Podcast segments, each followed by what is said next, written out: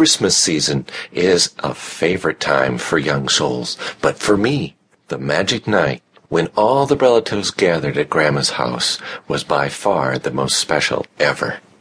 Many old acquaintances would be renewed among the adults, but most of us kids were entirely new to each other.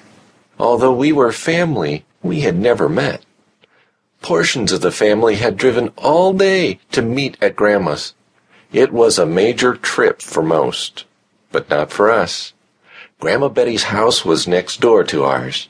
To be accurate, next door in the country is more like a couple of long city blocks.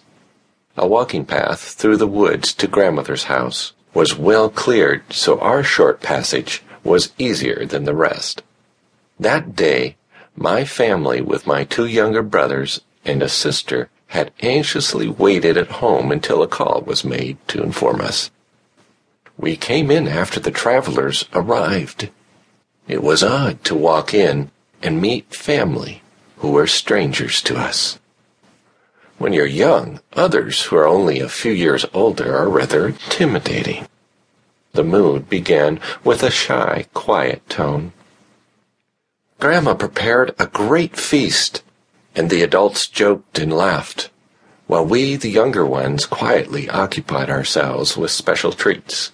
Grandma's cookies, cakes, and persimmon pudding were the pinnacle of perfection. Then came a most awkward moment when we were dismissed to play. The age gap was formidable. The older ones knew fancy games that were not of interest to me and my younger kin. We all felt a kind of odd pressure to get to know one another.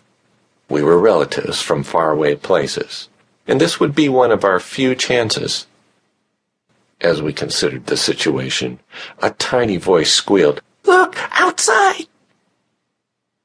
We were all searching for some better way to get through the awkward moments, so we gathered around Grandma's huge picture window. Night had fully settled in. There was a clear sky, so perfect with stars twinkling in crystal blackness that you might try to reach out and touch them. The city kids had never seen anything quite like this.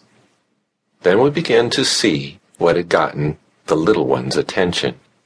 There was a faint glimmer with sparkles.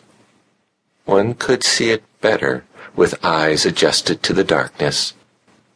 Stardust was falling from heaven with shimmering glory. It's magic! It's magic! My little sister cried out. I had seen plenty of snow in my time.